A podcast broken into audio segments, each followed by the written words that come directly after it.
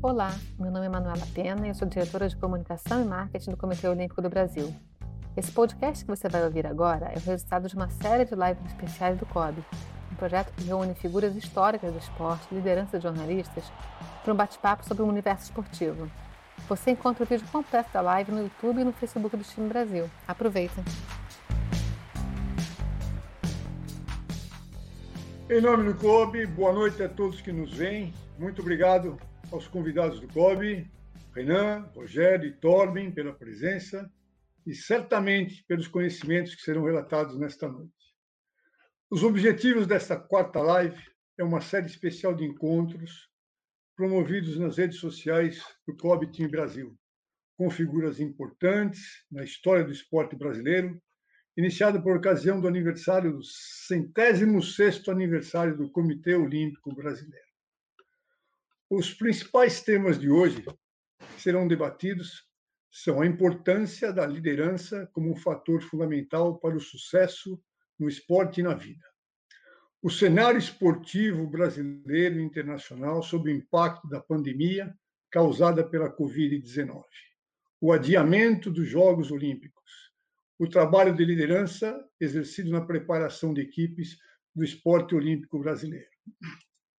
Os nossos convidados são pessoas que alcançaram níveis altíssimos né, de excelência em suas carreiras, de atletas e treinadores, líderes, e souberam levar esse mesmo padrão de atuação para a sequência de suas vidas, vidas profissionais, pessoais, e desta forma tornaram-se líderes exemplares. Né? e é com eles que nós vamos aprender na noite de hoje. Vamos começar, nada menos, com Rogério Sampaio. Rogério Sampaio, diretor-geral do COB desde abril de 2018. Rogério Sampaio nasceu em Santos, um dos maiores judocas da história do país. Teve o ápice da sua carreira nos Jogos Olímpicos de Barcelona, em 1992, conquistando a medalha de ouro. No ano seguinte, ele foi bronze no Campeonato Mundial em Hamilton. Foi de março de 2013 até 2020, o Centro Olímpico de Treinamento e Pesquisa. Depois assumiu a Secretaria da Autoridade Brasileira de Controle de Doping. E um ano depois, felizmente para nós todos, passou a comandar a Secretaria Nacional de Esporte de Alto Rendimento do Ministério do Esporte. Esse é Rogério Sampaio. Tudo bem, Moreno? Obrigado pelas palavras, pela apresentação. É, vamos ter uma noite aqui muito especial para mim. Vou poder conversar com, com três dos meus ídolos, você, o Torban e o Renan, e isso para mim já é motivo de extrema satisfação. Obrigado. Uma outra fera que está aqui com a gente essa noite, o Torben Grael. Começou a velejar com cinco anos, olha só que loucura. Influenciado pelo avô, o barco Aileen, usado por três velejadores dinamarqueses na conquista dos Jogos de Prata nos Jogos Olímpicos de 1912. Tommy Grau conquistou cinco medalhas olímpicas. Vou repetir, não estou errado, não. Cinco medalhas olímpicas, sendo quatro na classe Star, ouro em Atenas, Atlanta, bronze em Seul e Sydney e uma na Solin, prata em Los Angeles. Ou seja, né, ele não ficou satisfeito com uma, foi logo buscar cinco. Em 2007, Tommy passou a se dedicar à vela oceânica, onde se tornou campeão na volta ao mundo em 2009. É pai, pai coruja, certamente, da campeã olímpica Martini e de Marco Grael. Ambos classificados para os Jogos Olímpicos 2020. Atualmente gerencia, junto com a família, um projeto social destinado a estudantes da rede pública. Olha que maravilha! Estudantes da rede pública que estão em busca de uma formação na área náutica. E é coordenador técnico da equipe brasileira de vela da Confederação Brasileira de Vela. Boa noite, Moreno. Boa noite, Rogério. E boa noite, Renan, que está chegando aqui agora depois de mim. Boa noite a todos. Bom, e por último, não menos importante, Renan Dalzotto, um dos pilares da equipe que conquistou a medalha de prata nos Jogos Olímpicos de 84. O atleta disputou também as edições de Moscou, em 1980, já era um talento. Tive o privilégio de jogar com o Renan nessa Olimpíada, nos Jogos Olímpicos, em Seul 88. Destacou-se também como gestor esportivo. Foi salvar a CBV numa hora que estava muito difícil. Foi gestor tanto no voleibol como no futebol. Em 2014, passou a trabalhar na Confederação Brasileira de Vôlei, onde exerceu o cargo de diretor de seleções. até se tornar treinador da seleção brasileira masculina. Em 2015, foi incluído no Hall da Fama. Olha só, né? poucos brasileiros têm essa, esse galhardão, vamos dizer assim. Né? Em 2017, assumiu a seleção brasileira masculina, dando sequência ao trabalho do Bernardinho. Entre as maiores, as maiores conquistas da frente da equipe, tão cedo, né? recém assumiu, já conquistamos aí um vice-campeonato da Liga Mundial e o título da Copa do Mundo e o trigésimo, trigésimo título e graças ao Renan e à sua equipe, né, já estamos, o voleibol masculino já está nos Jogos Olímpicos de Tóquio. Boa noite a todos. Moreno, um cara que sempre me inspirou muito, desde pequenininho, quando jogamos junto a primeira Olimpíada em Moscou. Rogério, porra, grande ídolo de todos nós, campeão olímpico, hoje desenvolvendo um trabalho maravilhoso no COB. E Torben, né, que a gente tanto torceu durante tantos anos, e eu que achava que estava tanto tempo no esporte, quase é, é 50 anos, encontrei o Torbe, que está há 55 anos no esporte. Então, muito legal. Acho que vamos ter muito assunto para falar hoje à noite. Muito bom. Então, vamos iniciar o nosso bate-bola aqui, né? Ou vamos velejar, ou vamos entrar no tatame, como queiram, né? Então, nosso primeiro bloco aqui, nós vamos tratar de liderança em termos de. Né? Então, nós vamos primeiro definir o que é liderança, né? Para mim, liderança é um privilégio que você conquista por méritos, né? E assume uma responsabilidade muito grande, que é liderar pessoas em busca de novos objetivos, né? Então, eu gostaria que Torban definisse para a gente, Torban, o que, que ele entende por liderança. Bom, eu acho que é, é o principal sobre liderança né, é, é, é liderar pelo exemplo. Né? Eu acho que é, liderança a gente não impõe, é, é, é uma coisa que a gente conquista. Né? E é, acho que isso é, é, é, a base da liderança. Muito bem. Rogério, conta para gente, você que tem liderado em diferentes posições, né? é um multigestor, né? define liderança para nós. Olha, eu concordo com o Torben, eu acho que o exemplo é fundamental para você exercer a liderança. E eu acho também que a capacidade de inspirar pessoas, né, em torno de um de um objetivo ou de alguns objetivos, né? Inspirar é fundamental para que você possa trazer todo mundo em busca de um objetivo. Muito bom. Agora uma pergunta para todo mundo, né? Para todos vocês. Nesse momento difícil que estamos atravessando, né? ninguém esperava tanto imprevisto assim, né? Como estão lidando com a pandemia em casa, como na condução, na condução das suas equipes, né? Sem dúvida nenhuma, uma nova rotina se impôs aí, né? E o que, que vocês estão aprendendo nesse período tão difícil, né? Renan, começo com você. Bom, nós estamos vivendo um momento único e nem nos piores pesadelos a gente poderia imaginar que estaríamos passando. E eu acho que a coisa mais difícil, Moreno, nesse momento são as incertezas. Né? Mas também é um momento de aprendizado, é um momento de liderar processos, pessoas. Né? Agora aqui escutamos dois, duas belas definições sobre liderança, uma delas inspirar, a outra liderar pelo exemplo. Né? Eu poderia incluir também aqui é, é, o, o, líder tem que desenvolver novos líderes constantemente também para fazer continuar fazendo a roda girar, né? tirar o melhor de cada um todos os dias. E essa é a nossa missão. Nós não podemos hoje sentar em cima do problema. Quando é, é, os Jogos Olímpicos de 2020 foi cancelado e foi passado para 2021, é, eu acho que na hora a primeira coisa que veio na cabeça foi essa: nós ganhamos mais um ano de preparação e isso é muito importante para nós brasileiros. O tempo de preparação ele sempre fez a diferença. E nós estamos pensando dessa maneira. Por isso, nesse momento de pandemia, é, todo esse controle, toda essa assistência, atenção em cima de cada atleta, ela é fundamental. Então, hoje nós estamos praticando é, é, a, a, mais alta das definições do esporte, né? que é saber trabalhar em equipe. É isso. E, Renan, e na sua vida, o que mudou? Muita coisa, Moreno. Eu estou morando em Florianópolis né, com a minha família. A minha esposa ela pegou o coronavírus, pegou o Covid-19, é, teve que ficar em casa trancada, né? É, então, a minha vida pessoal, muitas coisas mudaram, né? uma rotina de casa, de afazeres, isso muito importante, mas sem deixar de lado o trabalho, né? colocando ali algumas horas por dia para planejar. Eu acho que esse momento é muito importante. Nós temos a ciência do quanto é importante o planejamento, mas a gente pode perguntar, mas a gente não tem a certeza de quando vai conseguir executar.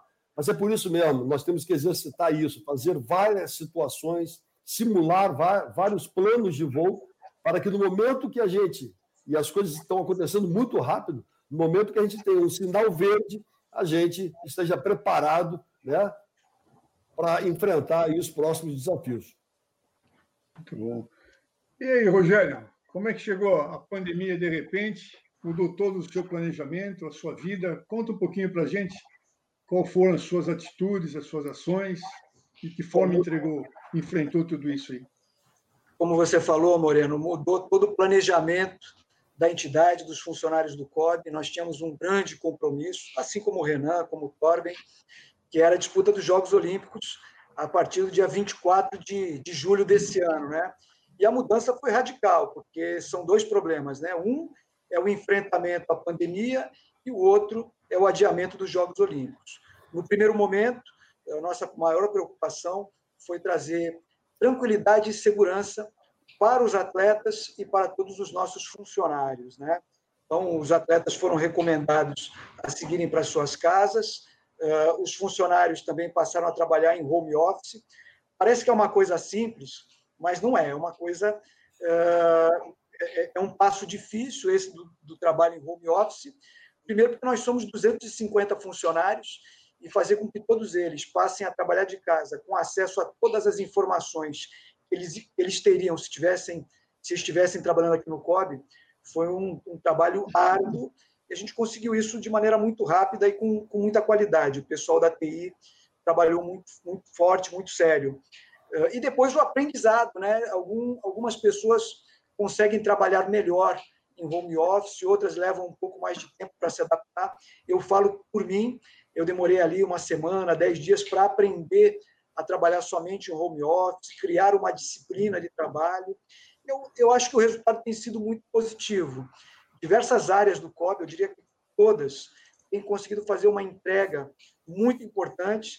Eh, eu vou dar como exemplo os cursos do IOB, a procura tem sido enorme, tanto pelos cursos dos gestores, dos treinadores, os atletas. Aliás, os atletas talvez sejam aqueles que estejam mais procurando os cursos do IOB, né? outras áreas também, como a área do GET, procurando fazer um trabalho muito próximo a todas as confederações.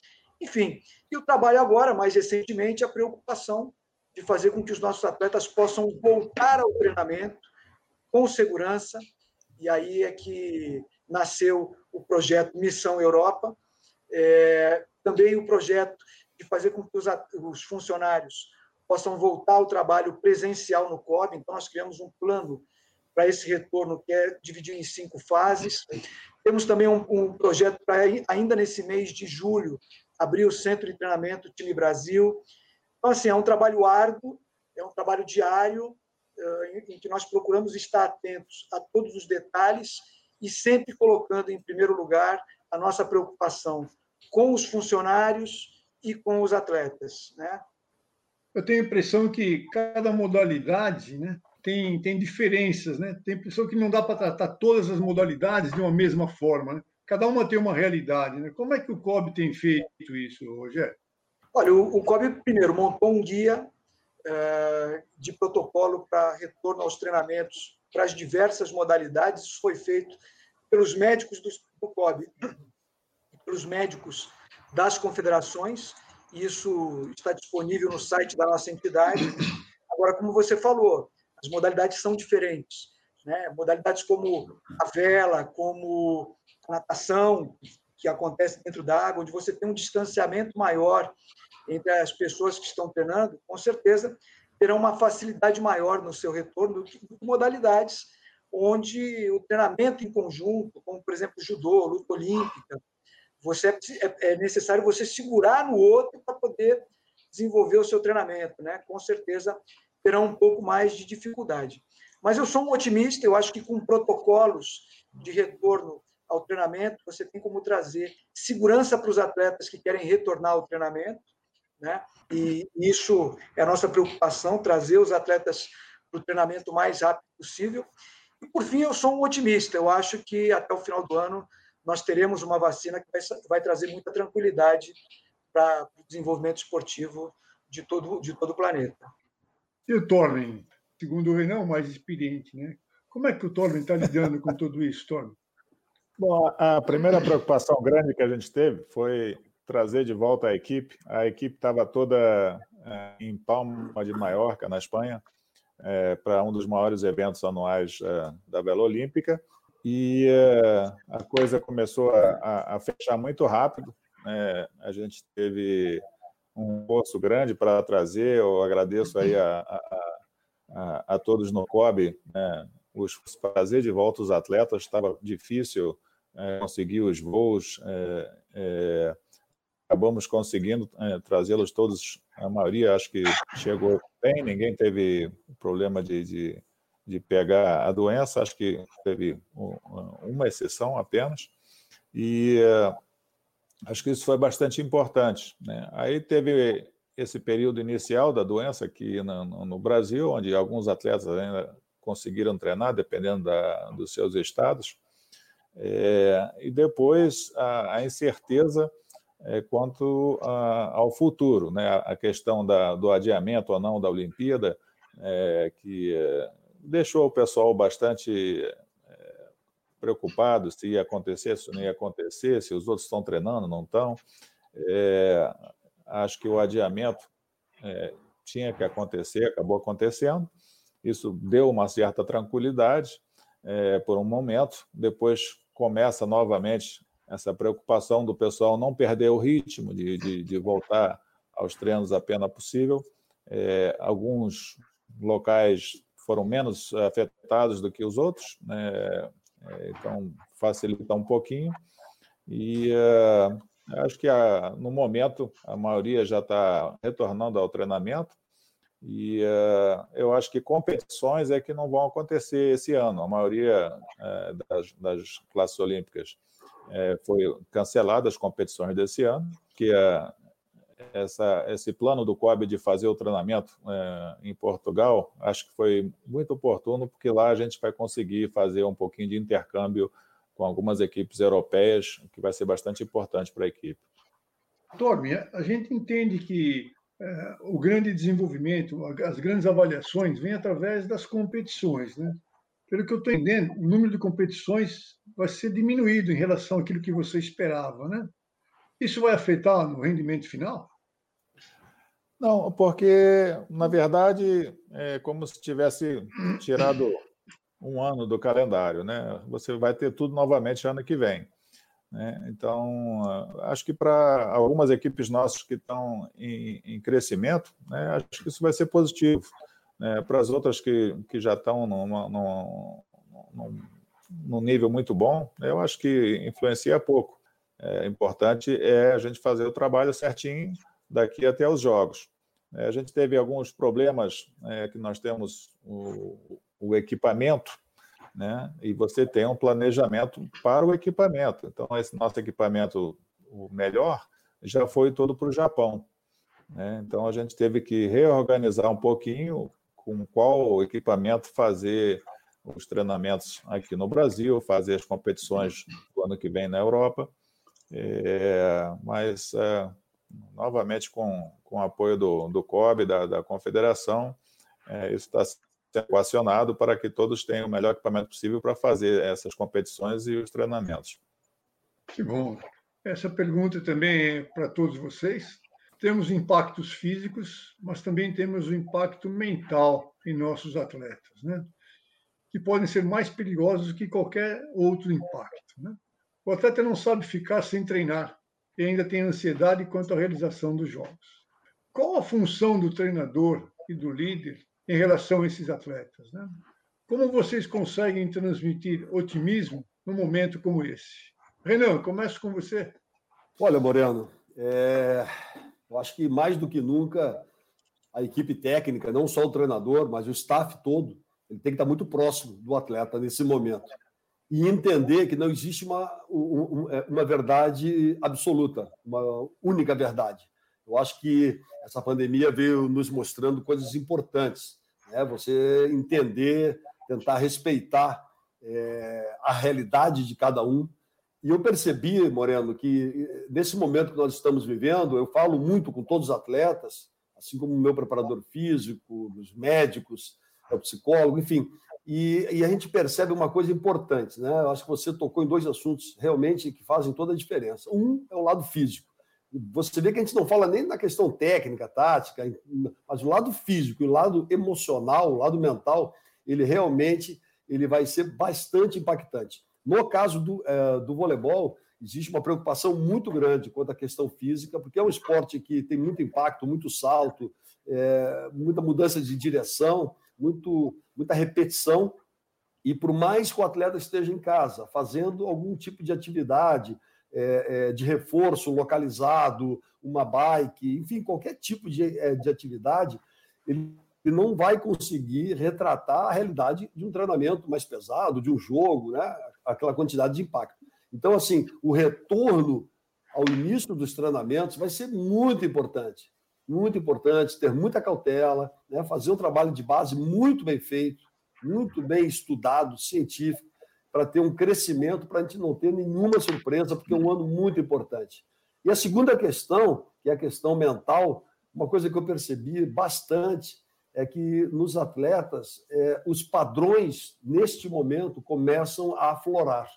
Então, você tem aqueles atletas que são inquietos, né, que estão sempre buscando uma solução, e esses atletas normalmente encontram uma solução. Você vê, eles, eles chegam a mudar de cidade, né? assim como foi falado no início, o Brasil é muito grande, então ele foi impactado de formas e, e em momentos diferentes com essa pandemia. Então você vê que alguns atletas estão se deslocando para tentar treinar aqui e ali, para não perder, né? ou para deixar de perder muito, porque é um momento de perda, a gente reconhece isso. Então, esse atleta que é inquieto, ele está conseguindo manter, de alguma maneira, um padrão mínimo. E você percebe que os atletas que são mais sossegados, esse padrão parece que aflora. É? Então nós temos que estar ali constantemente, muito próximo. E não é que eles estão errados, é um padrão deles. É um padrão deles. Então cabe a nós, né, que estamos no front, liderando esse, esse grupo, é estar estimulando, explicando, conversando com eles, né, quase que diariamente, o que, que você está fazendo, a importância dele estar sempre em atividade para tentar minimizar o máximo possível essa perda que todos nós estamos tendo nesse momento. Muito bom, muito bom. O, o Rogério, nesse momento, né, como você disse anteriormente, são 250 colaboradores né, que estão ali de diferentes situações, né, é, certamente com algumas dificuldades familiares ou pessoais. Né? Como tem sido o clima do, do Comitê Olímpico Brasileiro? Como é que está essa, esse otimismo, né, essa expectativa? O que vocês têm feito para manter essa turma motivada e, e sempre pronta para trabalhar, para se dedicar, para entregar, etc. Então, né? Bom, Moreno, primeiro que nós já estamos há mais de 100 dias é, no, na, na, na, modalidade home office, né, isolados, nessa proteção. Em todo esse período, os funcionários têm, têm feito uma entrega muito importante nas suas áreas para todas as confederações, para o Comitê Olímpico do Brasil, mas logicamente que todos estão cansados. Eu vou dar, vou falar por mim. Né? Eu, eu essa semana retornei aqui para o COB para eh, fazer alguns atendimentos. Uh, nós vamos retornar ao trabalho presencial em, em cinco fases, né? E, e esse retorno se inicia no dia 13 de julho e do mesmo jeito que eu sou ansioso, eu entendo que outros funcionários também vivem essa ansiedade para retornar ao trabalho presencial, mesmo entendendo que ele tem condição de fazer uma entrega de excelente qualidade no, no trabalho de casa, né? Nesse momento que mais preocupa é esse lado emocional, nós entendemos também que os funcionários, todos eles, um é diferente do outro, né? Nós temos muitos funcionários, por exemplo, que têm filhos pequenos, que também não estão podendo ir à escola, que tem que estudar em casa e que não consegue estudar sozinho, o pai ou a mãe tem que ajudar. Isso dificulta na execução das tarefas do dia a dia, as tarefas profissionais desse nosso funcionário. Então, eh, nós, todo diretor começa a ter uma, uma visão de que se os funcionários são diferentes, a capacidade de entrega de cada um também tem um tempo diferente. Não quer dizer que a qualidade é melhor ou pior, mas às vezes um pode demorar um pouquinho mais do que o outro, mas sempre a entrega é, é de excelente qualidade. E, e, e, nesse momento nós estamos procurando passar, é, continuar passando tranquilidade aos funcionários. Então temos feito algumas reuniões virtuais. Você mesmo, Moreno, participou de uma delas. Semana semana passada ou essa semana, não me lembro direito, é tanta coisa. que nós trouxemos um, uma palestra, uma conversa também, um dos médicos do, do COB, o doutor Rodrigo Sasson, e estamos procurando trazer alguns profissionais para passar essa tranquilidade, passar um pouco de conforto é, a todos os funcionários. Né? E a nossa maior preocupação agora é, além do funcionário se sentir, continuar se sentindo motivado, né? porque nós temos objetivos aí na frente, nós temos uns Jogos Olímpicos há pouco mais de um ano, né? é, é fazer com que o trabalho do funcionário possa ser o suficiente para atender os nossos objetivos. Né? Como falou o Torben agora há pouco, nós estamos começando com a nossa missão Europa, nós temos que viabilizar a viagem de todos os, os nossos atletas, tudo a contento, com segurança, sem nenhuma falha, porque já começamos a contagem regressiva para os Jogos Olímpicos. Né? Então, com muita compreensão proximidade dos diretores com os funcionários, entendendo que eles são diferentes e entendendo cada um e passando essa tranquilidade para todos eles. Muito bem. Torme, e aí, você hoje está no comando, está no, no leme, vamos dizer assim, né, de uma modalidade que a gente sempre espera medalhas, né? Como é que você tem atuado durante essa fase, junto aos seus atletas, a sua equipe multidisciplinar? O que você tem feito? Conta para gente. Bom, a gente tem procurado atender as solicitações uh, da, das equipes. Né? É, as equipes têm, têm uma certa independência é, entre elas, né? As, nas modalidades, nas classes, como a gente chama. É, então, o pessoal que tem família, que é casado, tem filhos, é, tem um, um, um planejamento diferente nesse período, é, é, mais difícil ficar viajando muito tempo. É, é, outros é, têm mais liberdade, mais é, facilidade para poder fazer, por exemplo, esse treinamento que a gente vai fazer na, na Europa.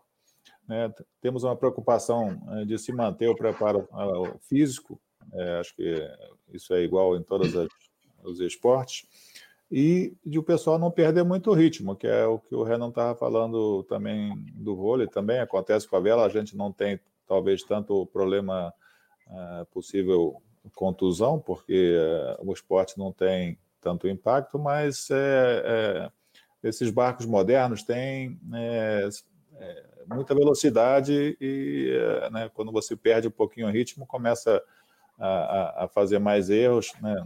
Uma capotagem pode, pode levar a lesões também. Então, é importante né, a gente tentar manter o ritmo nos treinamentos, na, nos locais é, onde os atletas estão no momento, e, e, e crescendo isso aos poucos para que não haja contusões nessa, nessa fase. Né? E depois retomar o, o, o nível de competições, né? principalmente isso, acho que ano que vem, né? mas é, vai haver um pouquinho de perda de, de, ritmo, não tem como não acontecer, porque vai ficar um período grande sem, sem competir, né? mas é, o importante é, assim que voltarem as competições, os atletas estarem é, bem preparados. Eu acho que isso influencia, inclusive, na, na psique da, do, do, pessoal também. Né? Eu acho que chegar bem preparado nessas competições no início e bem nessas competições levanta a moral, é, com certeza. Eu, aqui se falou né, em inspirar, né, influenciar, motivar. Né? Olá, pessoal, tudo bem com vocês? o Moreno teve, teve um probleminha técnico aqui. Eu, então, a gente estava aqui, vocês falaram em inspirar, em é, a gente queria saber aqui que vocês pudessem compartilhar assim, quem são é, o, o exemplo de liderança, né? Quem é um ícone de liderança para cada um de vocês? Bom, vamos lá. Eu vou começar falando aqui, mas eu acho que o, o assunto é, no momento aqui é liderança e o momento requer isso. Né? Esse momento requer isso e eu acredito que todos nós, de alguma maneira, é, nós temos que liderar, né? seja é, é no dia a dia, em casa, é, é, no esporte, no trabalho, enfim, nós temos que vestir a camisa e, e conseguir liderar. Então, foi falado aqui no início várias definições sobre, sobre liderança. Se a gente buscar na literatura, a gente vai encontrar, enfim, várias e várias de, é, definições, mas eu gosto muito de, de ver né, o Torben falando é, é, sobre liderar pelo exemplo, o Rogério falando sobre inspirar pessoas. Eu acho que isso é bem a essência mesmo né, da, da, da, da liderança dentro de um processo onde você tem grandes objetivos. É, então, assim, o líder ele tem uma, ele tem uma missão muito grande, muito grande. É, e eu não estou falando só do líder, o, o cara que está no, no, no né, na ponta lá. Eu digo todos nós dentro de um processo, dentro de uma equipe. Então, o líder, eu acho que uma das grandes funções do líder, ele é assim, é, é tentar tirar o máximo, tentar tirar o melhor de cada um todos os dias, todos os dias, né? Inspirar pessoas para eles se doarem ao máximo todos os dias, desenvolver esse senso de, de, de unidade dentro da equipe, sabe? De pertencimento.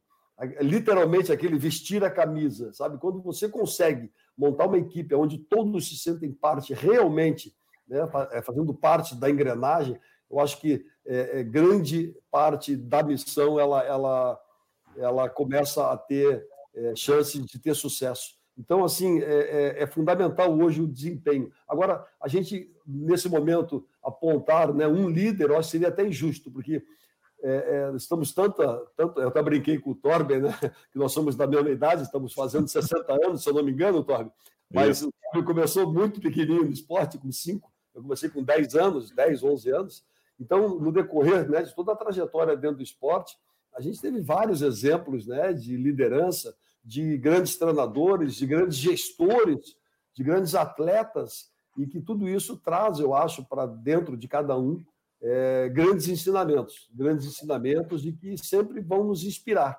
E eu acho que todos nós, é, é, o que nós queremos é isso também, é conseguir inspirar pessoas, né? De, enfim, das mais diferentes áreas. Então é uma missão é, diária, sabe? Liderar é uma missão diária, não é um, um não é pontual. Né? É uma missão diária que não acaba nunca.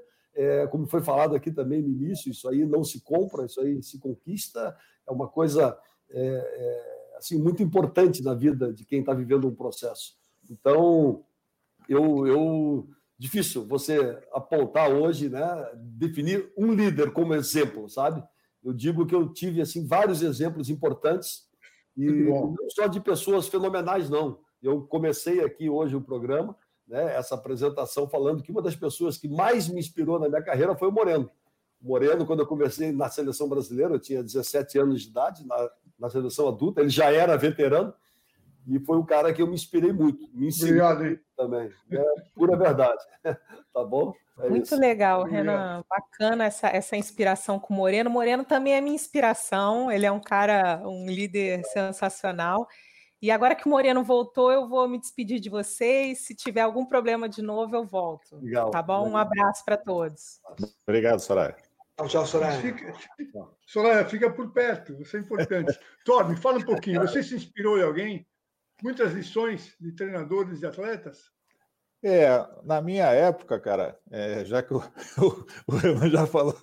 A, a, o Renan já esculhambou, né? Já, já, já botou a gente na berlina, mas, mas, mas, na minha época a gente nem tinha treinador, é, é. cara, na Viela. Né? É, era, era tudo por conta própria, é, a gente fazia programação, fazia tudo sozinho, né? E, e isso acho que é, serve um pouquinho de inspiração para os atletas hoje. Para os atletas hoje têm um apoio muito é, superior ao que nós tivemos. É, eles têm é, treinadores, eles participam de muita competição fora do, do Brasil, as competições principais do ano, então muita viagem também. É, e eles estão acostumados a esse ritmo grande de competição. Na minha época era difícil, né? não tinha recurso para fazer tanta viagem, a gente acabava treinando muito sozinho aqui no Brasil. Então eram muitas horas realmente velejando sozinho, que eh, não é tão divertido quanto participar de competição. Né? Participar da competição é, é, é, é acho que muito mais é, prazeroso do que você ficar treinando sozinho. Mas você também, no treino sozinho, né, tem liberdade para desenvolver um pouquinho é, algumas ideias, algumas, algumas técnicas. É, também tem seu, seu, seu, lado positivo, né? Então tem que, tem que aproveitar um pouquinho isso. Né? Isso que eu, é, a gente está dando. É, eles não estão tão acostumados a fazer períodos longos. Isso leva um, um pouquinho de frustração, principalmente porque alguns outros lugares já estão abrindo, né? E, então há aquela sensação de que é, é, é, pode eventualmente estar ficando um pouquinho para trás.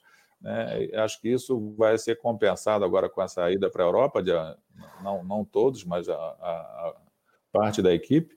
Né? E, é, então, acho que esse treinamento europeu agora nosso vai ser muito bom para a equipe. Muito bom, muito bom. Rogério, diante dos valores olímpicos, igualdade, determinação, coragem, amizade, respeito e principalmente excelência, né? Acredito que uma medalha de ouro é, um, é uma demonstração de excelência, né? Então eu pergunto para você, o que é excelência no esporte? Né? Excelência é um requisito básico para ser um medalhista? Eu acho que excelência é uma busca, né? é, eu lembro da minha juventude, onde não me preocupava tanto com a vitória como objetivo final. Né? Para mim, a vitória era uma, uma consequência da minha apresentação. Então, eu, eu acabei me desenvolvendo, uh, sendo muito detalhista, muito perfeccionista na parte, na parte técnica, nos pequenos detalhes, e entendia que se eu entrasse para competir, para lutar, e conseguisse desenvolver bem o meu ataque, realizar bem as minhas defesas, né?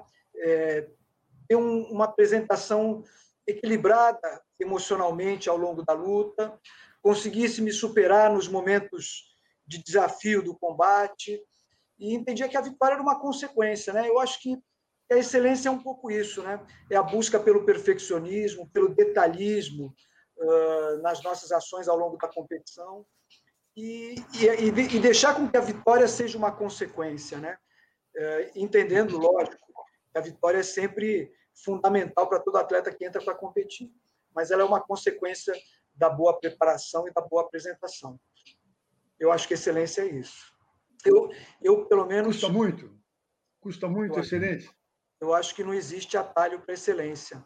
A excelência ela é resultado de muito trabalho, de muita dedicação, de muita superação, de resiliência, de tudo aquilo que a gente fala que o esporte é, exige de um atleta de, de excelente nível, né, de grande nível.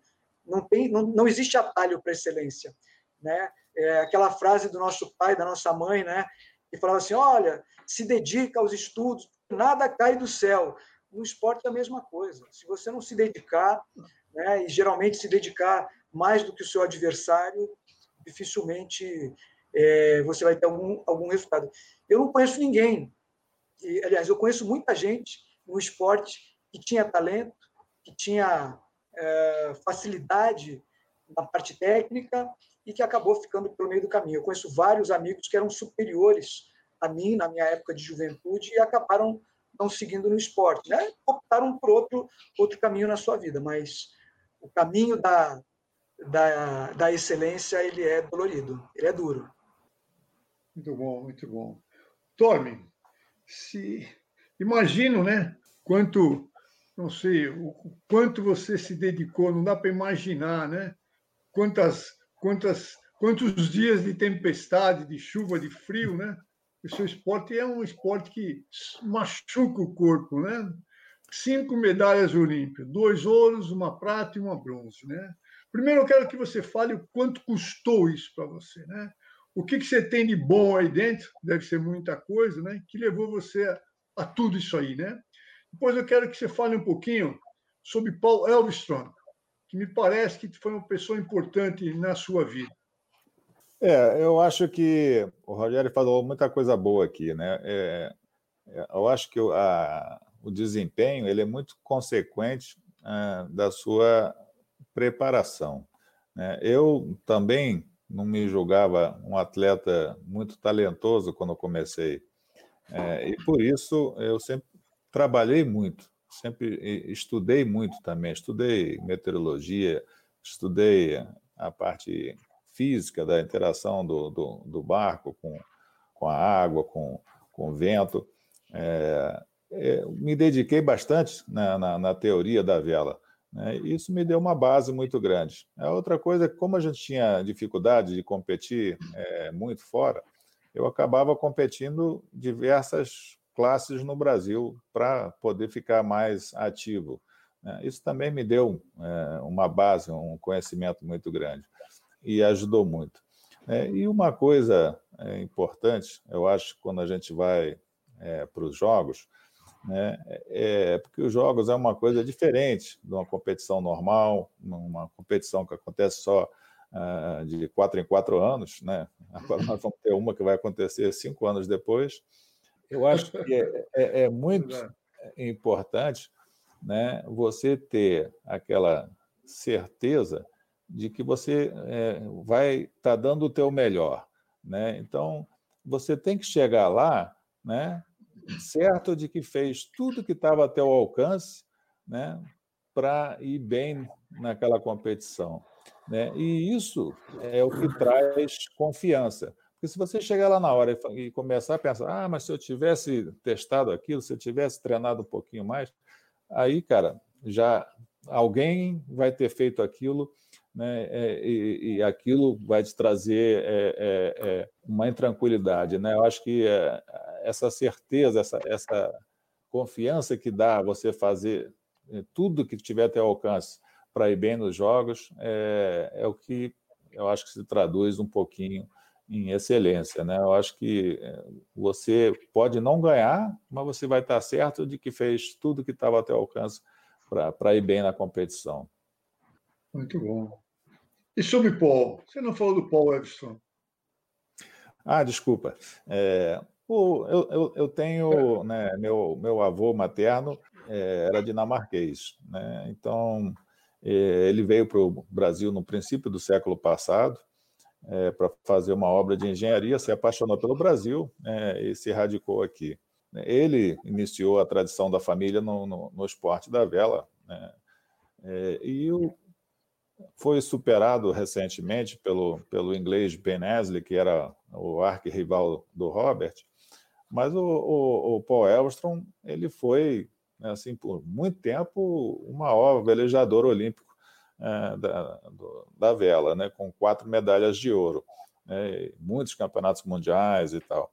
É, um fenômeno da vela. Foi praticamente né, o, o primeiro atleta a se dedicar a tempo integral a, ao esporte, né? E com aliado a muito talento, né? E, é, e essa dedicação né, intensiva ao esporte fez ele tivesse esse resultado todo. Então, é, ele iniciou essa era muito mais competitiva no esporte, que era um esporte muito mais é, é, é amador no passado, né? Mas uma, uma época mais romântica então, acho que o, o Paul Elvstro foi realmente assim uma, uma pessoa simbólica para muitas gerações da, vela. Bela história, hein? Bela história.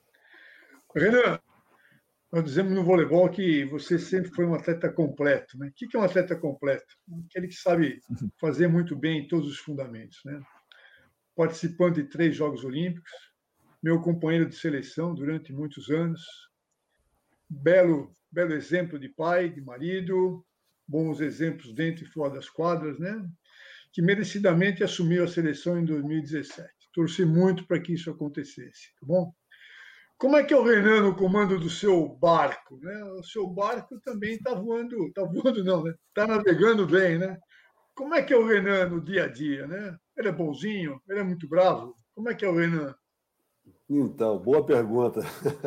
Você sabe que ter, ter aceitado esse convite foi um desafio monstro. Né? Eu, até porque não estava no meu radar é, essa possibilidade, mas quando o Bernardo decidiu é, que não iria continuar, aí o presidente, pela terceira vez, é, me convidou, o Zé Roberto estava junto, foi até o Zé Roberto um dos principais motivos pelo, que, pelo qual eu, eu tomei a decisão de aceitar, porque ele me fez uma pergunta muito importante. Ele falou para mim o seguinte: Renato, você está quantos anos no voleibol? Eu falei, ah, mais de 45 anos. E aí ele perguntou o seguinte: e o voleibol, o que, que te deu né, na tua vida? Eu falei, me deu tudo. Né? Eu não estou falando só da parte financeira, falo como pessoa, como valores, princípios e tudo mais. E aí ele virou para mim e falou o seguinte: então, nesses 45 anos que você né, recebeu tanto do voleibol, na hora que o voleibol mais precisa de você, você vai virar as costas para o voleibol. Aí foi ingrato, né? Aí eu falei, cara, vou ter que, vou ter que assumir esse negócio, eu sabia o tamanho da responsabilidade. Famosa e... sinuca de bico, né? Não, total, total. Mas é, é. E, e, foi muito legal, porque assim, muita gente, amigos, falavam, né? Ah, você é maluco depois do Bernardo. Não, cara, é roubada, óbvio. Né? E aí e, e aquilo parece que cada vez me alimentava mais, sabe? E então realmente foi um grande, um grande, um grande desafio. E eu lembro que a primeira pergunta que me fizeram na coletiva de imprensa foi a seguinte, Moreno. É, Renan, nós temos hoje duas figuras extremamente vencedoras, que é o Bernardinho e o Zé Roberto, é, dentro do voleibol. Como vai ser o Renan? Vai ser como o Zé Roberto ou como o Bernardinho?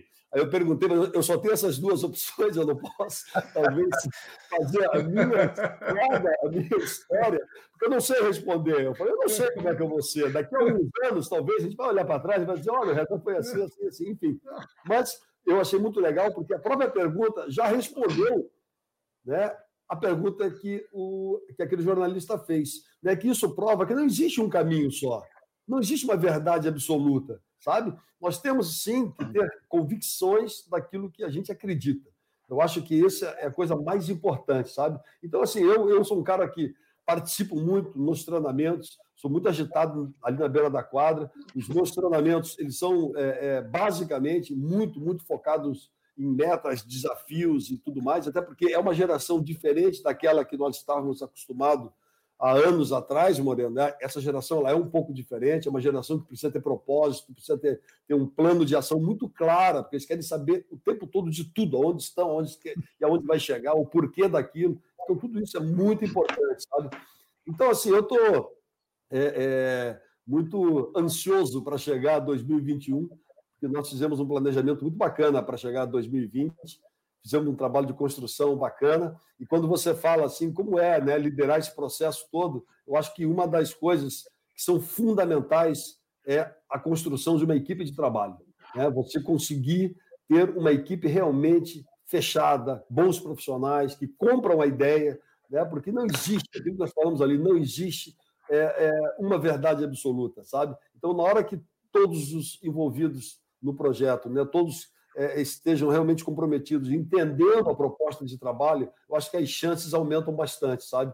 E nesses quatro anos de trabalho, o nosso maior desafio, a gente sabe que é, o voleibol é uma modalidade também, né, assim como o judô e a vela é, é dos Jogos Olímpicos, também bastante vencedora, mas é, é, nós tínhamos uma responsabilidade muito grande, Moreno. Quando nós assumimos em, 2000, em janeiro de 2017, o Brasil era 13 anos no masculino primeiro do ranking mundial, sabe? E hoje é, a gente pô, tem o maior orgulho de dizer que somos 17 anos primeiro do ranking mundial. Então, assim, é duro. Agora, ganhamos tudo? Não, não nós não ganhamos tudo, mas estamos sempre entre os melhores. Eu acho que esse é, define também um pouco do assunto abordado anteriormente, que é a excelência, ou seja, a busca contínua sabe? É, é, é, dos melhores resultados possível. Não é na quadra, não. É no dia a dia, no treinamento, o aprimoramento, sabe? A, a busca da perfeição que, que é contínua, que ela, ela, nós não vamos chegar nunca nela. Então, assim, toda essa inquietude né, que a gente consegue transmitir e que já é um pouco nato do atleta brasileiro, acho que tudo isso, essa química toda aí, faz com que é, a gente consiga dar assim uma boa sequência nos trabalhos que começaram lá atrás, né? lá atrás, na década de 70, 80, onde os, os, primeiros resultados começaram a aparecer com o Bebeto de Freitas, depois com o Zé Roberto, a primeira medalha de ouro em 92, junto é, com o Rogério. em Barcelona, né? e depois não parou mais com o Bernardinho também. Então, assim, a missão ela é dura, mas eu acho que esse trabalho em equipe, comissão técnica, atletas, Confederação Brasileira de Voleibol, os clubes, o COB faz, faz não, tem uma figura fundamental no nosso dia a dia do trabalho, sabe? É um parceiro assim incansável dos nossos dos nossos objetivos, das nossas missões. Então, assim, todo o nosso reconhecimento. Então é isso. Acho que é, é, não existe só uma uma uma pílulazinha, né, para a gente conseguir chegar lá. É toda essa engrenagem, ela tem que estar muito bem azeitada. Muito bom, muito bom. Rogério, eu acredito que todos nós temos um propósito, né? É aquilo que vem de dentro da gente, né? E, acredito que você, como líder, tem disseminado o seu propósito, né? Qual é o seu propósito como líder, né? E você está conseguindo fazer que as pessoas compartilhem desse seu propósito? Olha, eu acho que a gente vive um momento histórico do esporte brasileiro. Nós temos metas muito claras fora das arenas esportivas, onde nós temos é, metas de transparência, regras de governança para implantar não só no COB, como em todas as entidades esportivas. É, essas mudanças que estão sendo implantadas no esporte brasileiro têm que ser aliadas à conquista de resultados, e os resultados têm vindo, e eu posso assegurar para você hoje, enfim, todos nós que estamos aqui conhecemos bem esse processo que está ocorrendo dentro das das entidades esportivas, do COB das entidades. A gente vive momentos de transparência, momentos de, de, de melhora na governança das entidades, sem perder, sem deixar de ter resultado esportivo. Eu acho que esses são os objetivos do momento, e eu acho que é muito importante que a gente passe para os funcionários esses objetivos, eles jamais são objetivos individuais da pessoa, né? É, eu acho que os objetivos têm que ser coletivos, têm que ser para toda a coletividade.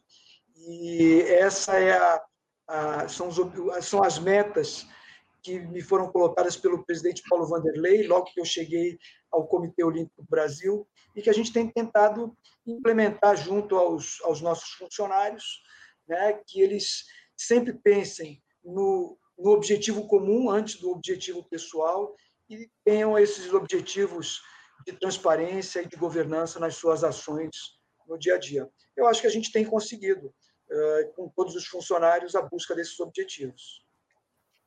Porque não é fácil, né? A gente compartilhar um propósito com uma equipe de 15, 18, 20, 30, né? É, é bem diferente de compartilhar um propósito com 250, né? Sim, até porque a gente tem funcionários que também estão no COB alguns há 10 anos, outros há 15 anos, outros acabaram de chegar.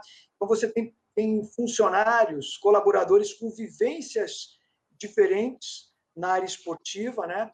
E, e, e conhecimento diferente, né? Você tem pessoas que já tiveram toda uma vida dentro do esporte, tem pessoas que têm uma vida fora do esporte, mas na, no mundo corporativo, e todos eles têm que se, se unir, se juntar para um objetivo comum. Eu acho que tudo isso, quando misturado, é que traz as dificuldades, mas eu acho que com humildade, com, com união, a gente tem conseguido atingir todos os objetivos. Eu, eu lembro, Moreno, uh, eu vou bater nessa tecla sempre, 2019 nós tivemos um ano excelente para o Comitê Olímpico do Brasil, do esporte brasileiro. Nós tivemos um excelente resultado é, nos Jogos Pan-Americanos, o melhor resultado da história do país. Nós tivemos ótimos resultados nos campeonatos mundiais das diversas modalidades. Está aí o, o Renan com a equipe de vôlei masculino, que foi campeão da Copa do Mundo de vôlei masculino. Tivemos diversos campeões mundiais em diversas modalidades. Tudo isso sem deixar de, de, de, ser transparente, de dar atenção às regras de governança que, que nós mesmos nos impusemos, a nós e as confederações. Então, eu acho que os objetivos, mesmo com essas dificuldades, estão sendo atingidos. E isso é mérito de toda a equipe, né? Então, Torme, obviamente o propósito é o que vem lá de dentro, né? E, e o Torme tem feito isso muito bem como atleta e agora como coordenador, né? Obviamente você tem um propósito, falou um pouquinho sobre os Jogos em Tóquio, mas como é que você faz para compartilhar, para disseminar, para contagiar esses toda essa turma, né? sejam equipes multidisciplinares, treinadores, atletas, com o seu propósito?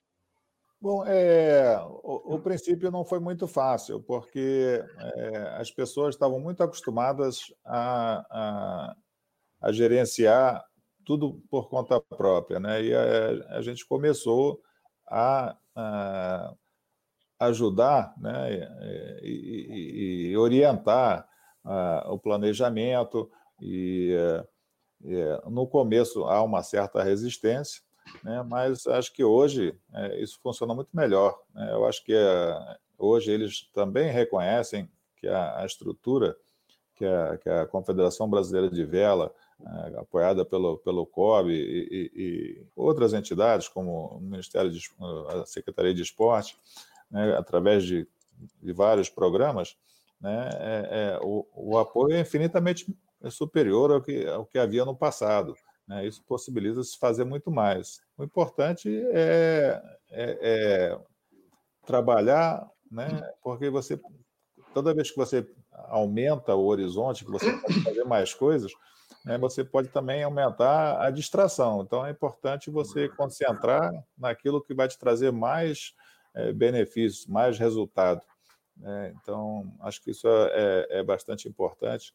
É, é no, no, esporte da vela, né, você tem a parte da competição em si, que tem a parte tática, e tem uma parte muito importante que é do desenvolvimento é, é, do, do, do, barco, da regulagem do barco, da técnica, da escolha do equipamento. É, então, é, esses dois lados, eles andam juntos, né? Quando você está lento na competição, é muito difícil você fazer a, a tática certa, né? Quando você está rápido, aí você fica muito inteligente, tudo dá certo. Né? Então é importante trabalhar essa parte técnica da vela bastante, né? E é, é, acho que isso é o que a gente está buscando nesse período agora sem competição, né? É, é, é desenvolver a parte técnica nesse período.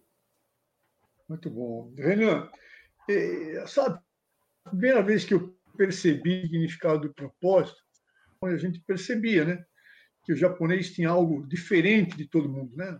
É, uns falavam que era o mental power, né? Mas na realidade era um propósito, né? Eles tinham assim algo que que a gente não via em nenhuma equipe, né? Aquela época do, dos peixinhos, daquelas maluquices que eles faziam, né? Se entregando realmente, né? Eles não estavam ali apenas para competir, para jogar, eles se entregavam, né? É, então, acho que você viveu isso, você entende perfeitamente né, o que é contagiar uma equipe pelo propósito. Né? Por que eu tenho que acordar? Por que, que eu tenho que treinar sob a direção do Renan? Né? Ou seja, você conseguiu vender o seu peixe, vamos dizer assim?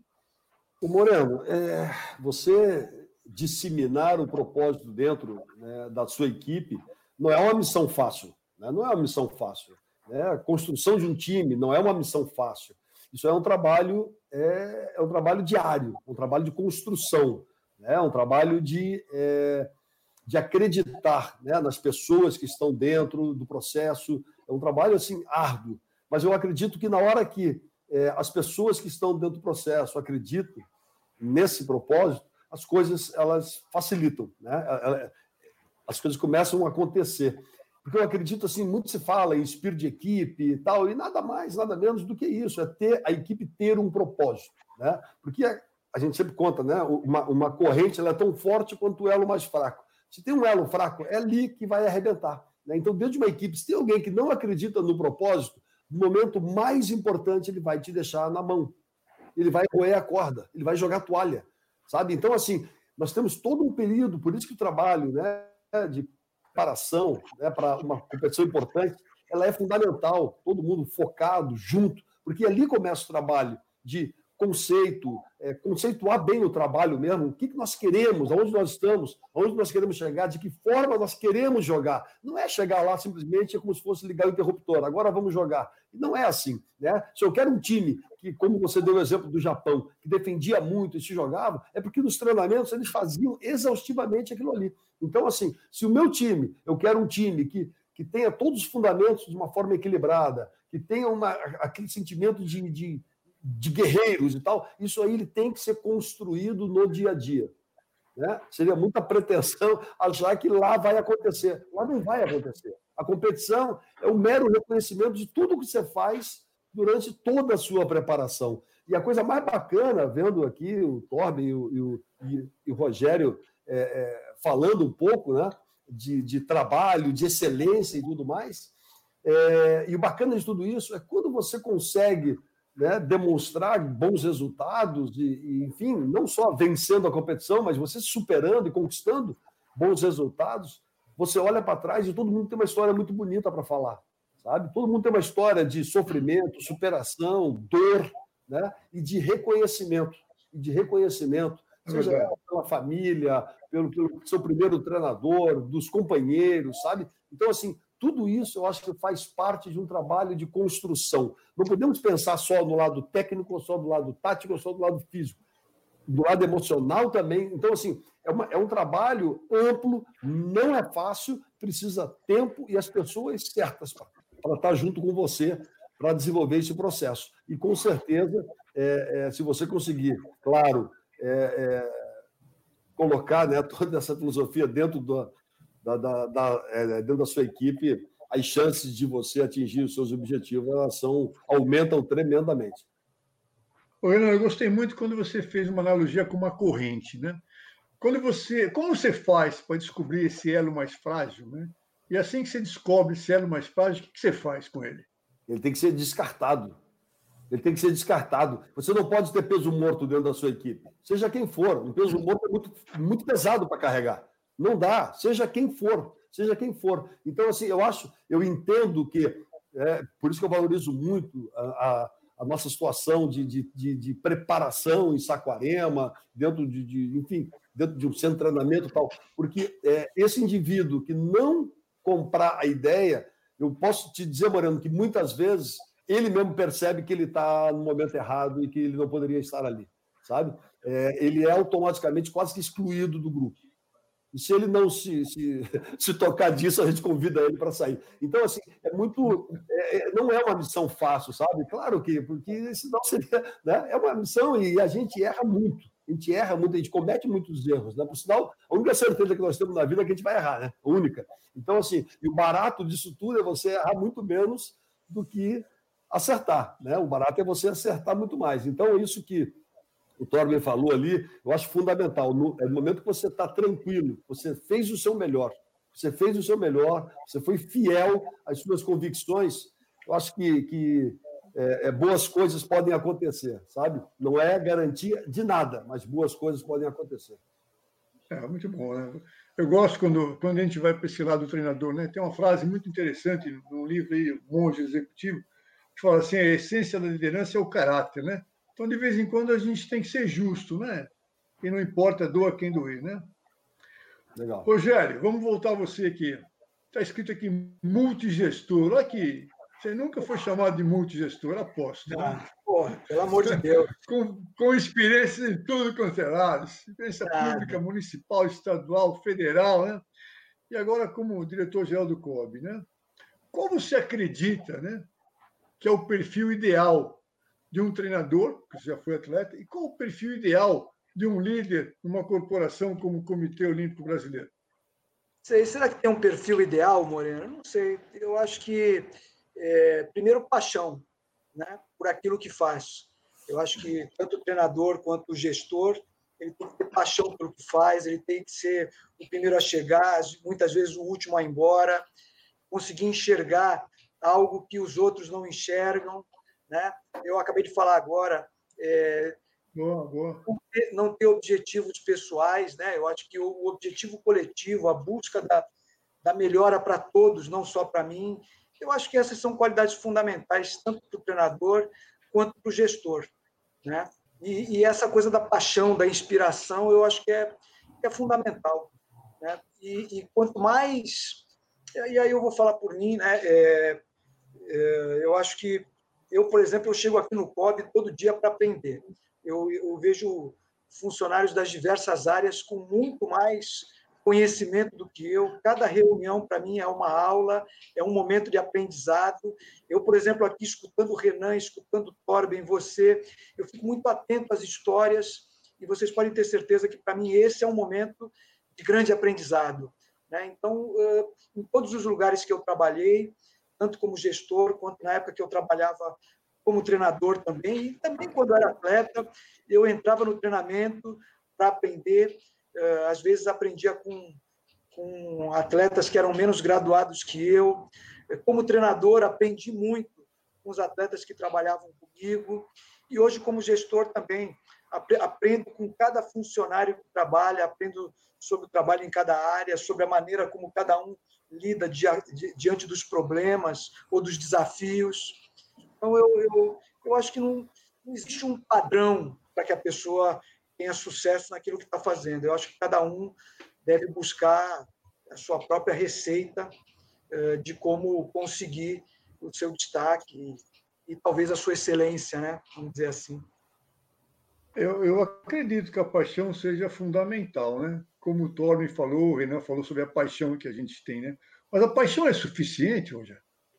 Não, a dedicação é fundamental. Eu vou dar um exemplo da minha, da minha, talvez uma inspiração da minha época de atleta, um ídolo, que era o Aurélio Miguel. O Aurélio Miguel, a gente já treinava junto há muito tempo, foi campeão olímpico em 88, né? Ele é três anos mais velho que eu, três anos e meio. E eu nunca me esqueço, em 89, chegava no treino, eu morava em Santos e eu ia muito treinar em São Paulo, na Federação Paulista de Judô. Tinha uma área de treinamento muito boa e era um treinamento muito forte, né? E o Aurélio Miguel já era campeão olímpico.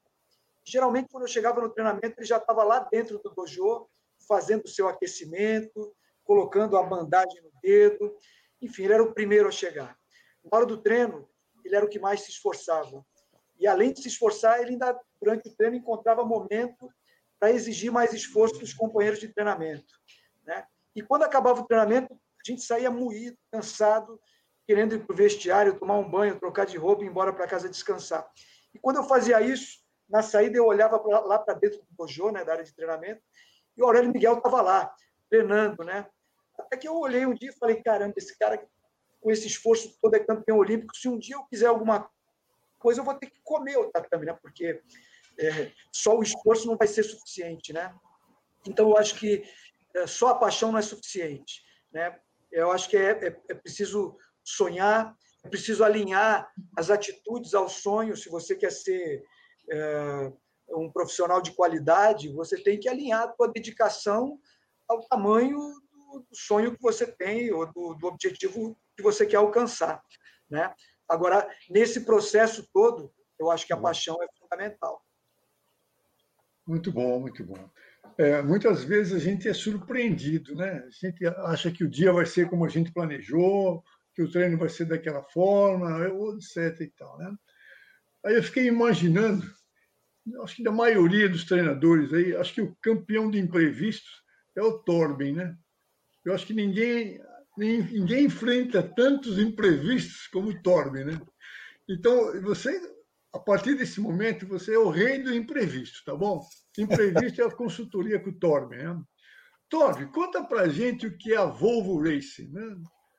Como é liderar uma equipe dando a volta ao mundo dentro de um barco de 20 metros, numa competição cheia de imprevistos? Conta pra gente. Como é que se lida com isso? Então, cara, é, é, acho que essa regata é uma regata realmente muito diferente. Para início de conversa, né, a gente quando faz uma competição normal, né, uma vela olímpica, né, na minha época durava duas horas uma regata, hoje dura é, bem menos, tem em torno de meia hora uma regata, e, e eles fazem mais regatas, né? mas são, são, são competições curtas. É uma regata de volta ao mundo, é, você tem etapas né, de 20, 30, fiz uma etapa de 40 dias, né, dia e noite, sem parar. É, e sob o estresse da competição, o conforto dentro dos barcos é nulo, né, tem um mínimo, é, porque qualquer coisa que você levar de peso é, é ruim para a performance.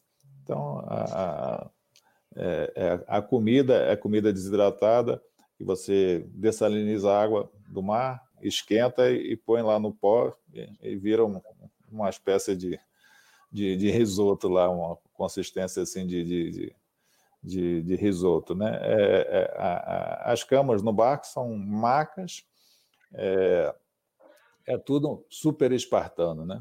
Então, é, a coisa mais difícil de gerenciar na regata são as pessoas, porque é, imagina 30 dias, é, oito pessoas, nove pessoas no barco, é, sem, sempre alguém que está de mau humor ou não está bem, né? então você é, é, importante até na escolha das pessoas, porque a, a, a pessoa tem que ser meio fácil de lidar para fazer uma competição dessa. Né? Se você botar um cara que é muito bom, mas um cara estressado, está sempre de mau humor, aquilo acaba contaminando todo mundo. Né? Então, já são pessoas particulares que vão fazer uma competição desse tipo. A outra coisa é que é, você fazer um, um, um, paralelo, por exemplo, uma competição de Fórmula 1, né, é, a regata de volta ao mundo, né, os riscos em certas condições são muito altos. Então, é, diferente de uma competição olímpica, onde você dá 100% o tempo todo, é, algumas condições, quando o vento está muito forte, as ondas estão muito grandes, né, se você der tudo, né, o risco é, aumenta é, exponencialmente. Então, é, saber a hora de tirar um pouquinho o pé para é, diminuir o risco de, de, de acidente, de quebra, é muito importante. Né? Na Fórmula 1 é igual, as pessoas fazem um tempo de classificação muito inferior ao tempo normal que depois vai, vai fazer na, durante a corrida. Por quê? Porque não tem condição do cara fazer é, é, 60 voltas naquele ritmo que ele faz a volta de, de, de, de, é, de para marcar o tempo né, de largada. Então, é, é, é, mais ou menos isso na, na competição. O importante é a preparação novamente. Né? Se você é, se preparar e, e, e, saber tudo que pode dar errado, né, você vai saber como reagir quando alguma coisa sair errado. Então, é, num barco é, desses, você tem cada um é responsável por uma área. Tem um que é responsável pela parte eletrônica do barco, um é responsável pelas velas, um é responsável pela alimentação. Você tem é, dois ou três que são é, não são médicos, mas têm um, um curso de, de primeiros socorros para poder uh, atender alguém que se machucar durante a competição. Então, é, é, é tem um responsável pela parte é, dos motores que geram energia para o barco.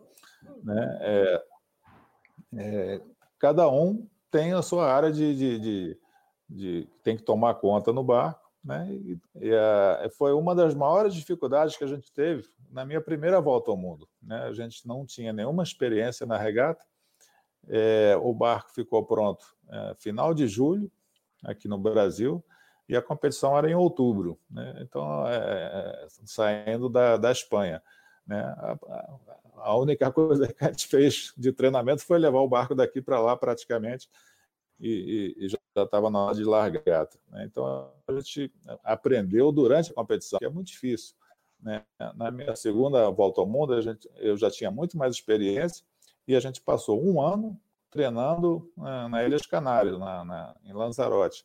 Né? Então, quando começou a competição, a gente estava né, é, é, super à vontade, super, é, é, é vamos dizer assim, conhecendo o equipamento, é, as limitações. Então, faz uma diferença muito grande. Né? E a regata é de imprevistos, acontece quebras. eu tive que, na primeira etapa da regata que eu ganhei, parar em Cabo Verde para desembarcar é, um dos tripulantes que estava com um abscesso no joelho, é, com risco de sepsemia. Né? Então, é, a gente tinha na equipe né, um esquema para ter um, um, médico lá esperando o cara em Cabo Verde. São coisas que são, são imprevistas. Fizemos o resto da etapa, que era da, de, de Alicante, na Espanha, até Cape Town, com uma pessoa menos. Mas, é, mesmo assim, a gente ganhou a etapa e ainda fez é, o recorde de singradura, que foram quase 600 milhas em 24 horas, que é uma média de, de 25 nós né, de velocidade, que quer dizer mais ou menos é, 50 km por hora em média durante todo o trajeto. Muito bom, hein? Maravilha, puxa vida. Renan, você hoje tem aí um, uma missão difícil, mas à sua altura, sem dúvida nenhuma, né? Hoje você se torna um exemplo para todos os nossos treinadores, né? Você tem é, uma preocupação na formação de seus sucessores, de identificar bons treinadores que estão pelo Brasil todo? Isso é importante, Moreno. Mas eu não posso não fazer um registro aqui. Essa história bacana que Toro me contou, antes de responder a tua pergunta. E como é bacana, né? A gente vê dois pontos importantes que ele falou ali, né? Claro, toda a estrutura do barco, que, querendo ou não, é, talvez tenha diferenças entre um barco e outro, mas o quanto a preparação é importante e as pessoas, né? A preparação e as pessoas. Olha que é, é incrível, né? Se você está dentro de um ginásio, está navegando, mar aberto, ou está dentro, enfim, de uma baía, ou está é, no tatame, o quanto as pessoas, né? A preparação, a paixão faz diferença. Então, tudo isso é, é são histórias muito bacanas. Que, que, a primeira coisa que foi falado nessa live aqui, né? Que é o aprendizado, é, é sempre fantástico poder escutar tudo isso. Mas, respondendo a sua pergunta, Moreno. Viu, Renan, ah, Renan, fala te, te cortando, eu fiquei preocupado. Já pensou você como comandante de um barco? Não, Como é que descartar não, alguém? Como você, é que você, você não vai viver. Cada um na sua. Você não vai viver comandando um barco nessas situações aí, né? Começou a falar 40 dias direto. Essa... 40 dias direto. É. Mas, Renan, isso, conta aí na sua missão de é, dar isso, exemplos, mas... formar novos treinadores. Etc. Isso que vocês não experimentaram a comida. Aquilo... É, é, é, fiquei imaginando. É uma lavagem, aquele Meu Deus do céu. Mas, enfim. É. é, mas, Moreno, respondendo a sua pergunta, nós é, já, já é uma tradição dentro do voleibol, nós temos sempre duas frentes muito importantes, sempre. Né? A busca por resultados, pelos melhores resultados possíveis dentro de uma competição, e a outra é a formação. É a formação, a capacitação, a renovação né, de jovens atletas, como também de profissionais. Então, é, é uma preocupação, sim, porque nós temos que pensar sempre, né? Uma das definições aqui que nós falamos no início do líder é desenvolver novos líderes, né? Então é muito importante para continuar fazendo a roda girar, sabe? Nós estamos junto dentro do voleibol, Moreno também mais que eu também. Nós falamos só do Torbe e tal, mas Moreno, você está, não vamos aqui ser ser, ser cruéis, mas você está conta, não que conta, não muito mais que a gente. Então, é, é, a gente sabe da importância disso, né? de, de, de, estarmos sempre provocando isso. E por isso, falando, por exemplo, de atletas, nós temos um acompanhamento, nós temos alguns treinadores específicos para fazer todos os acompanhamentos. Né? E aqui eu reforço novamente a parceria com o COB, né? em várias competições, em jogos escolares, CBS.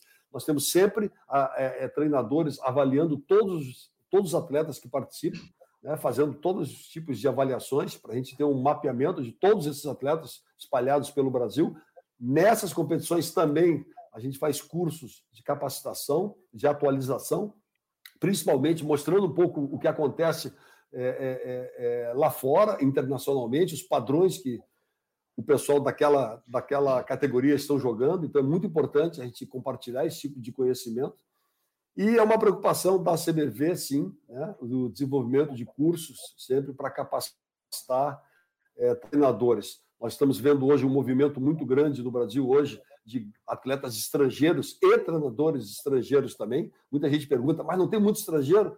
Tem, e é natural, o mundo está globalizado. Nós não podemos pensar em dizer não, aqui só brasileiro. Não podemos fazer isso. Assim como nós temos vários brasileiros também trabalhando é, no exterior, na Polônia, na Itália, na Rússia, na França, vários, vários brasileiros, no Japão, e excelentes profissionais. E isso é tudo muito importante, que eles venham e compartilhem essa experiência com todos nós aqui. Então, assim, é um trabalho importante da Confederação, em parceria com o COB, sempre, fazer com que a gente não pare no tempo e continue sempre é, é, produzindo e desenvolvendo e encontrando bons profissionais. Muito bom. Uh, Torben, como é que você gostaria de ser lembrado, Cobb? Lá, lá na frente, vamos pensar no Torben. Como é que você gostaria de ser lembrado? Difícil de responder, né? Eu acho que é, quando eu comecei a, a, a, me dedicar mais à bela de competição, é, foi o período que eu estava entrando na universidade. Obviamente, tive bastante dificuldade na universidade. Meus pais foram muito importantes, porque antes do, do esporte ser é, remunerado, da gente ter patrocínio, né, aquilo na, era, naquela época não tinha isso. Né, e mesmo assim eles apoiaram, né, eu, o Lars. E é, nessa mesma época eu tinha vários amigos que né, ficavam é, brincando, pô, vai viver de vento. Né? É, eu acabei é, levando a minha vida né, vivendo do, da vela, vivendo de vento, em última análise. Né? Então, eu acho que é, a gente meio que abriu né, um caminho. Antes de mim, né, a gente teve outros medalhistas olímpicos, né, mas hoje é mais fácil para um jovem chegar no esporte né, e ver que é possível chegar lá. Né? Quando a gente começou, é, tinha o, o, Reinaldo Conde, que tinha tido duas medalhas de bronze, é, e é, junto com, com Buca e com, com o Peter.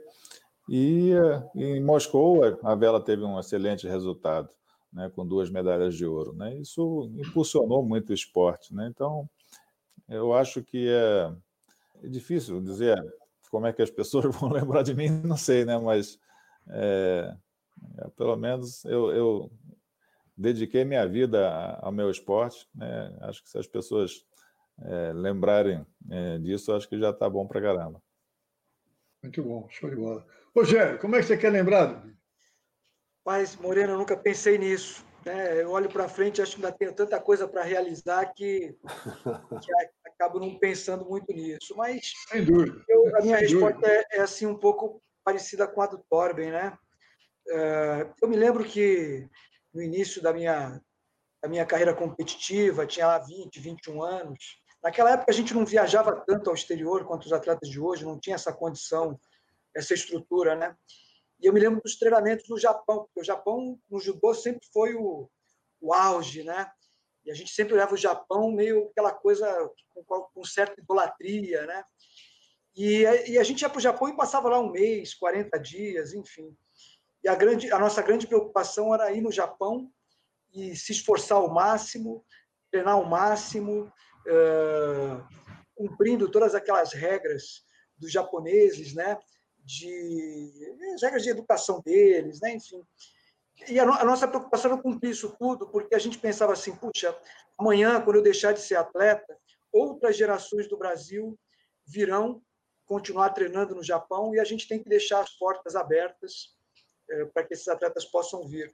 Eu acho que o, o, o meu objetivo hoje, e, e pelos locais que eu passei, na área de gestão pública foi eh, pegar as entidades num certo ponto, cumprir com a minha obrigação, e a gente sempre tem que. A nossa obrigação é sempre entregar um pouco a entidade um pouco à frente, para que o outro depois venha também a, a desenvolver o seu trabalho. Né? É difícil responder essa pergunta. Eu, eu quero ser lembrado com alguém que deu um pouco de contribuição ao desenvolvimento da sua modalidade, do esporte brasileiro. Né? É, eu acho que é de maneira muito simples. Não, tenho grande, grande propósito, né? Eu acho isso. A minha contribuição, acho que já é o suficiente. Eu tenho tentado fazer isso há alguns anos. E você, Renan, como é que você quer ser lembrado? Pô, tive tempo de pensar aqui, né? Mas eu não cheguei a conclusão nenhuma. de perguntinha difícil.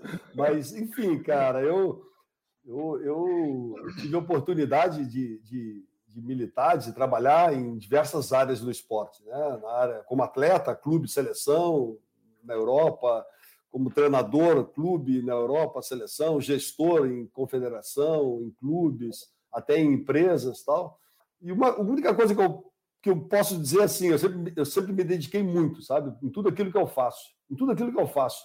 Então, eu, eu assim, se eu pudesse hoje é, escolher alguma coisa, eu, eu gostaria, né, que meus filhos, as pessoas que me conhecem, né, é, se lembrassem de mim como alguém que sempre deu o máximo em tudo aquilo que se propôs a fazer, sabe? Alguém que se entregou sempre ao máximo. Talvez não não tenha sido o suficiente em alguns momentos, mas pode ter certeza que eu sempre dei meu máximo. É isso. Muito bom. Bom, moçada, estamos chegando no finalzinho. Uma rodada aqui, vou começar pelo Rogério. As palavras finais de vocês. e depois eu volto. Rogério, começa com você. Olha, para mim, queria agradecer a oportunidade de estar ao lado aqui do Lars, do Renan, de você, Moreno. Opa, da Soraya, opa.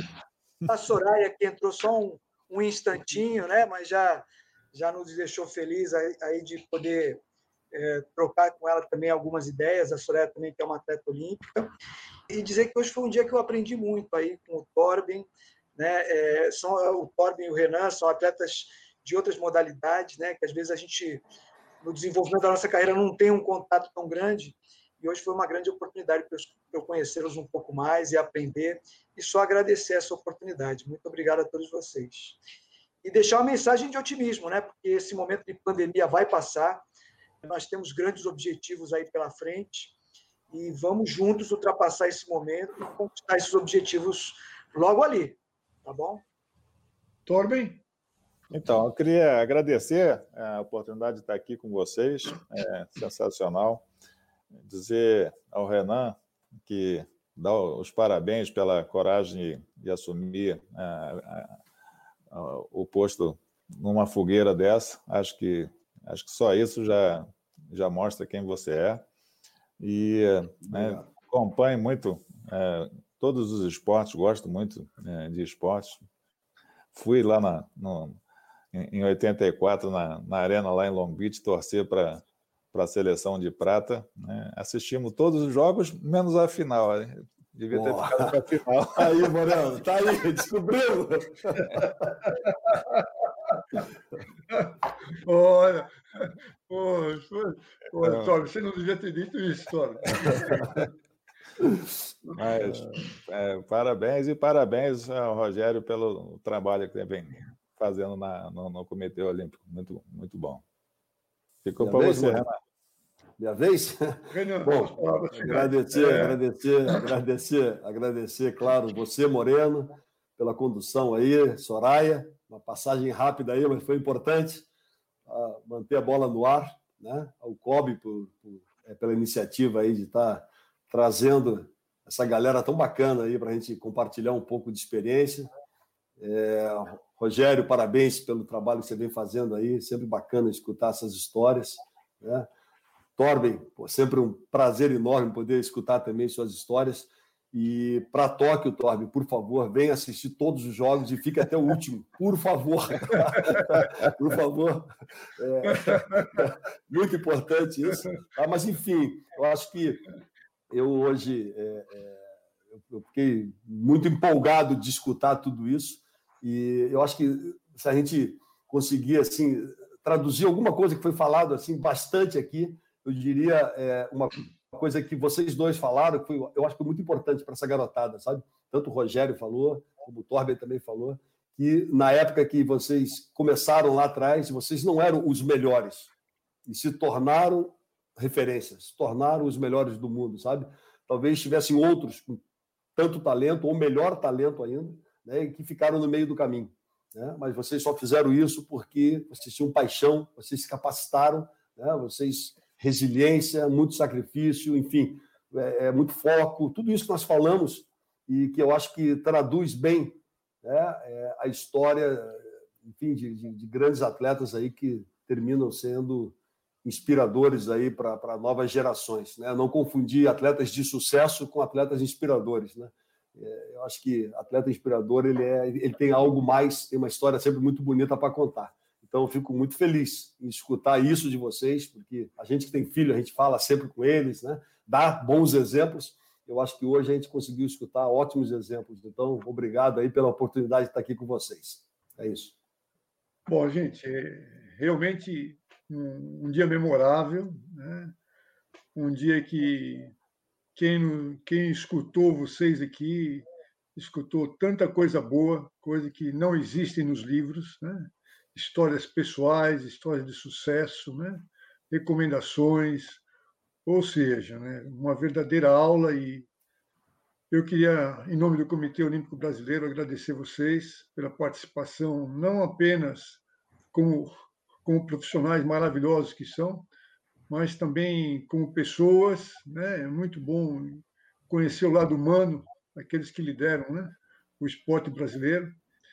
Quero agradecer também em nome de todo mundo que, que nos ouviu, né, a presença e certamente vão aproveitar esses ensinamentos. E, ou seja, desejo a vocês mais sucesso ainda, mais medalhas ainda, que vocês possam continuar cada vez mais sendo exemplos para muita gente. Soraya, uma palavrinha para todo mundo. Pois é, aparecer aqui de volta, né, no finalzinho. É, foi uma aula para mim, né? Sou do esporte, trabalho na área de gestão já há alguns anos. É, o Moreno, um, um, uma referência no esporte nacional, né, no esporte mundial, é um cara é, que vem orientando muito a gente, tantos outros atletas, tantos outros profissionais. O Rogério, é eu tenho a, a honra de ter o Rogério como meu chefe, né, direto. Ele é, é, um diretor, assim, uma pessoa. Tudo que ele falou eu reforço aqui. É um, um profissional que está sempre aberto para troca, para conversa, diálogo. Eu aprendo muito com ele. E dois grandes ídolos, né, o Torben e o, e o Renan Queria agradecer muito essa oportunidade de estar aqui e faço as palavras finais aqui do Moreno, as minhas também, em nome do, do Comitê Olímpico do Brasil, agradecer essa, essa oportunidade. Um abraço para todos, muito sucesso, vida longa e mais e mais vitórias, tanto Valeu. na vida como no esporte. Abraço. Tchau, moçada. Baita prazer. Um abraço, tchau, tchau. Tchau, tchau. Tchau, tchau. Corbin, Soraya, Moreno, um abraço. Tchau, tchau, tchau, pessoal.